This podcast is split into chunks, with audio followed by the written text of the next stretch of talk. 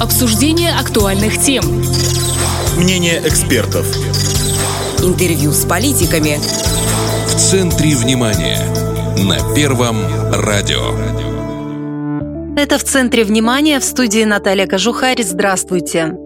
Сегодня о здравоохранении. Реформа в отрасли более чем назрела. Как говорят эксперты, нашей медицине необходима срочная реанимация.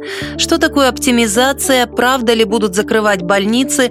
Как будут повышать качество медобслуживания и зарплаты медработникам? Обо всем расскажет наша гостья. У нас в студии министр здравоохранения Кристина Албул. Кристина Валерьевна, добрый вечер. Добрый вечер. Вот э, тема каких-либо изменений в таких э, социально важных областях, как э, образование, здравоохранение, она всегда общество будоражит, иногда воспринимается негативно. Поэтому давайте для начала объясним людям, в связи с чем назрела необходимость что-то менять в медицине сегодня. Первая причина – это, конечно же, дефицит кадров в системе здравоохранения. Впервые за последние несколько лет мы наблюдаем выраженный дефицит, когда на территории республики работает 1570 врачей, когда ранее эта цифра была практически 2000. И этот дефицит остро ощущается и среди узких специалистов, и среди врачей первичного звена. То есть это те, которые работают изначально с пациентами, ведут его на протяжении всей жизни. Поэтому это первая причина для оптимизации. Вторая причина это качество оказания медицинской помощи, которое в сравнении с другими странами постсоветского пространства Европейского Союза ниже, и медицина на территории нашей республики отстала, значительно отстала от других стран. Но эти две причины, видимо, взаимосвязаны. Да. И вот что предложено изменить? Почему решено начать именно с сокращения койко-мест? И вообще, что это за понятие такое койко-место? Почему оно играет такую важную роль вот в предстоящей реформе? Если говорить, что решили предложить, как вариант, мы предложили новую модель оказания медицинской помощи. Это трехуровневая система оказания медицинской помощи. На каждом уровне оказывается вид и объем медицинской помощи, определенно определяется маршрут пациента. И это позволило бы, во-первых, и распределить кадры таким образом, чтобы на каждом уровне работали именно те специалисты, у которых есть и квалификация, и соответствующий опыт. Что касается койко-мест. Койко-место – это не только кровать, это все, что находится или что есть в стационаре. Это, во-первых, работа всех сотрудников. От врача до санитарки в лечебном учреждении. Это продукты питания, это медико-фармпродукция, это мягкий инвентарь. То есть это все, что необходимо для того, чтобы обеспечить работу койки. Поэтому, когда мы предлагали оптимизацию, мы предлагали сократить те койки, которые на сегодняшний день пустуют а пустует у нас практически 50%. И это требует финансирования. То есть они не востребованы, да. но затраты А поглощают. затраты на нее, конечно, необходимо для того, чтобы эта койка была обеспечена всем необходимым. Вот вы сказали о трехуровневой медицине. Как это правильно понять, что это означает? Я уже затронула тему, что трехуровневая система оказания медицинской помощи предполагает определенный вид и объем медицинской помощи на каждом уровне. То есть первый уровень – это ФАПы, СВА, поликлиники, где оказывается медицинская помощь в части профилактики заболеваний, раннее выявление, лечение и диспансеризация. Второй уровень – это уже лечебные учреждения, стационары, где оказывается специализированная медицинская помощь. Ну и третий уровень – это республиканские учреждения, где оказывается лечение, профилактика и диагностика уже на республиканском уровне и оказывается высокотехнологичная медицинская помощь в том числе.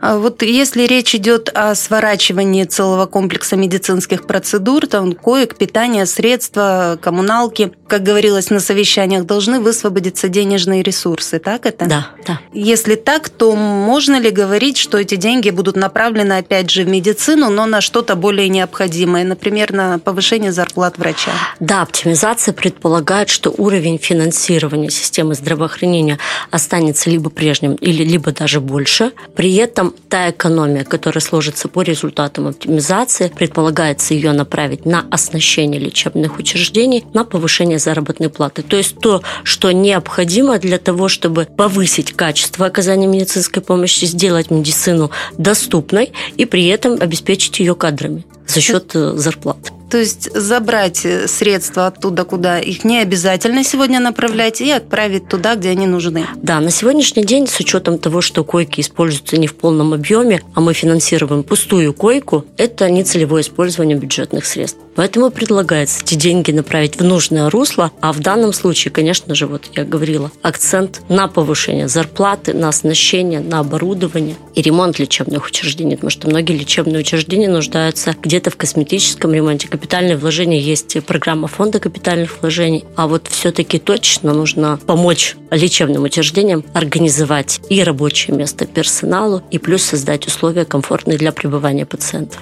Ну вот, э, когда мы были на пресс-конференции у премьера, он подчеркивал несколько раз, что речь не идет о закрытии больниц, об увольнении врачей. Нет, больницы мы не закрываем. Изначально мы говорили о том, что больницы не закрываются. Больницы остаются в каждом городе и районе, их достаточно много. На территории республики 14 стационаров, которые продолжат работать дальше. Мы говорим только о сокращении коечного фонда. Это те койки, которые пустовали, они не использовались, мы их и сокращаем. То есть те койки, которые работали, не так и будут работать. Вот вы говорили о качестве да, оказания медицинской помощи, и вот в пользу оптимизации приводился не раз такой факт, что при минимальной нагрузке, дефиците практики, медики теряют квалификацию. Естественно, это негативно сказывается на оказании медпомощи. Ну, вот, например, есть другой аргумент. Медиков не хватает, в поликлиниках постоянной очереди, нет возможности попасть к каким-то узким специалистам.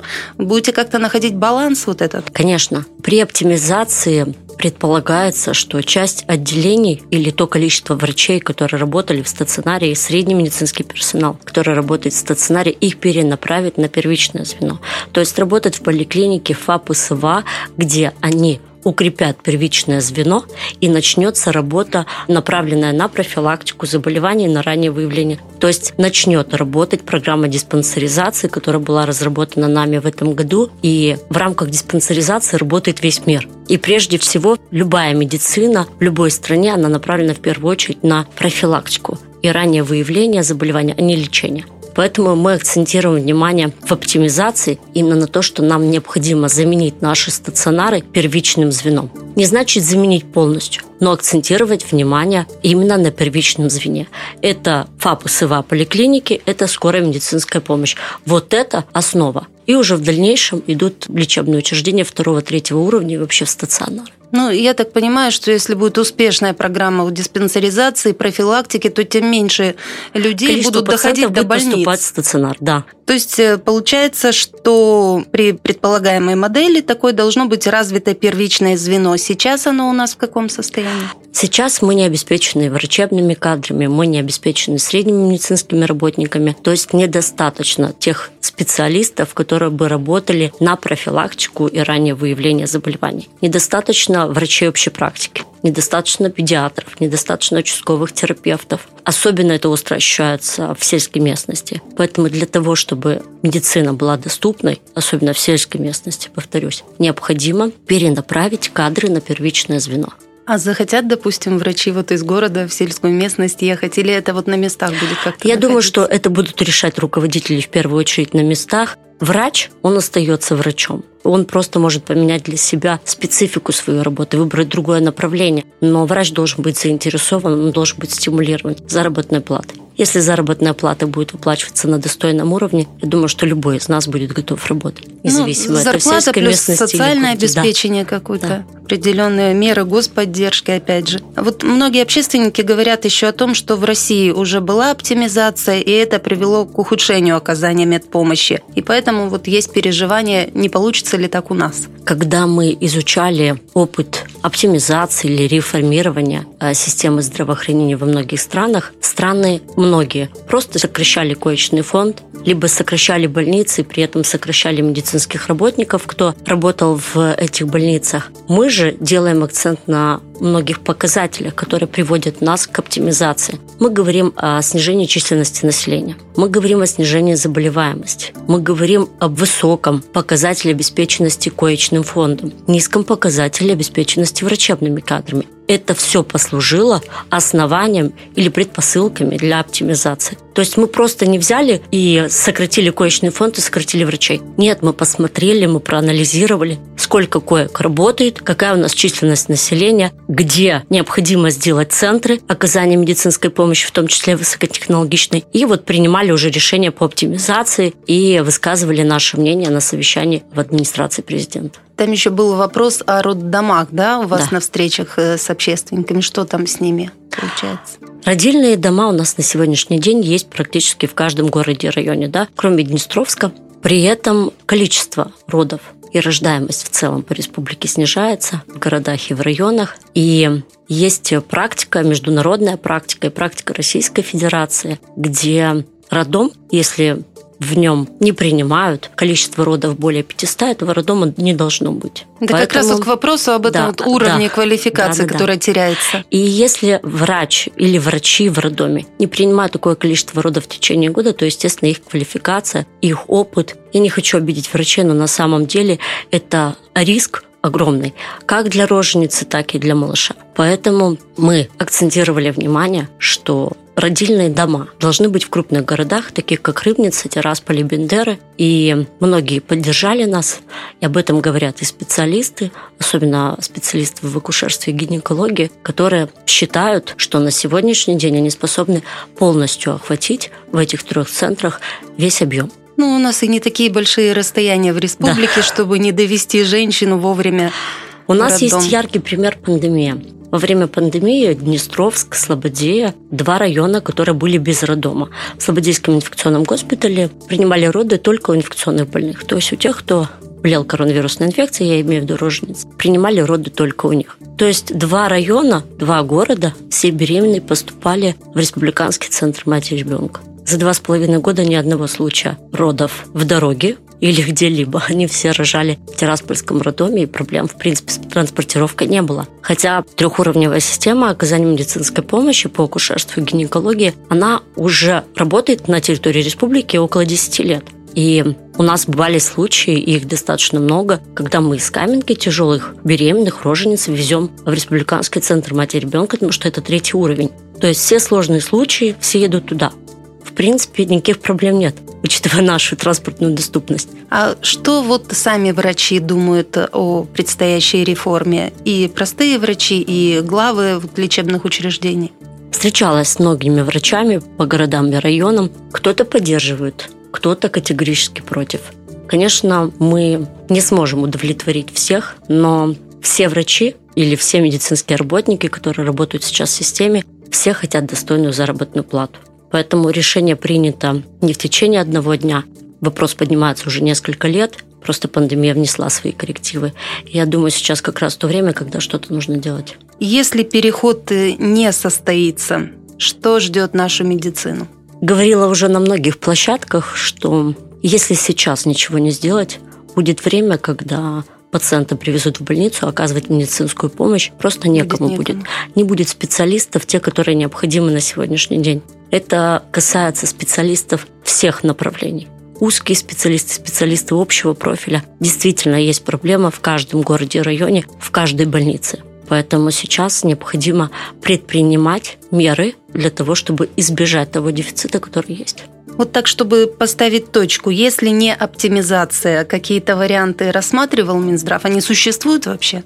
Если говорить о вариантах, может быть, был вариант, мы рассматривали вариант перехода на страховую медицину, но Ну, это- сейчас это в наших реалиях сложно. это очень сложно и, в принципе, невозможно даже с учетом ны- нынешней ситуации. Поэтому вот та оптимизация или те варианты, которые мы предложили, сейчас это единственный вариант. Это предложение было не только от Министерства здравоохранения, эти предложения обсуждались и с главными внештатными специалистами, с руководителями лечебных учреждений. Сейчас, с учетом всей этой обстановки, с учетом дефицита, когда наши специалисты уезжают, Действительно, руководители очень обеспокоены вот таким дефицитом в системе, поэтому решение было принято всей системой здравоохранения в целом. Ну, конечно, что пока где-то рядом есть э, зарплаты такие... Выше Мгм. в разы, естественно, специалисты уезжают. Все врачи, когда обучались, ну, они учились много лет, не получали свою специальность, они обучаются, не повышают уровень своих знаний. И, естественно, они хотят получать достойную заработную плату, потому что это труд, это ответственность, и я думаю, что такой труд должен оплачиваться на достойном уровне. Будем надеяться, что наше здравоохранение ждет успешная реанимация, так сказать. Спасибо. У нас в гостях была министр здравоохранения Кристина Албул, а в студии работала Наталья Кожухарь. Это в центре внимания. Спасибо, что были с нами на волнах Первого радио. Обсуждение актуальных тем. Мнение экспертов. Интервью с политиками. В центре внимания. На Первом радио.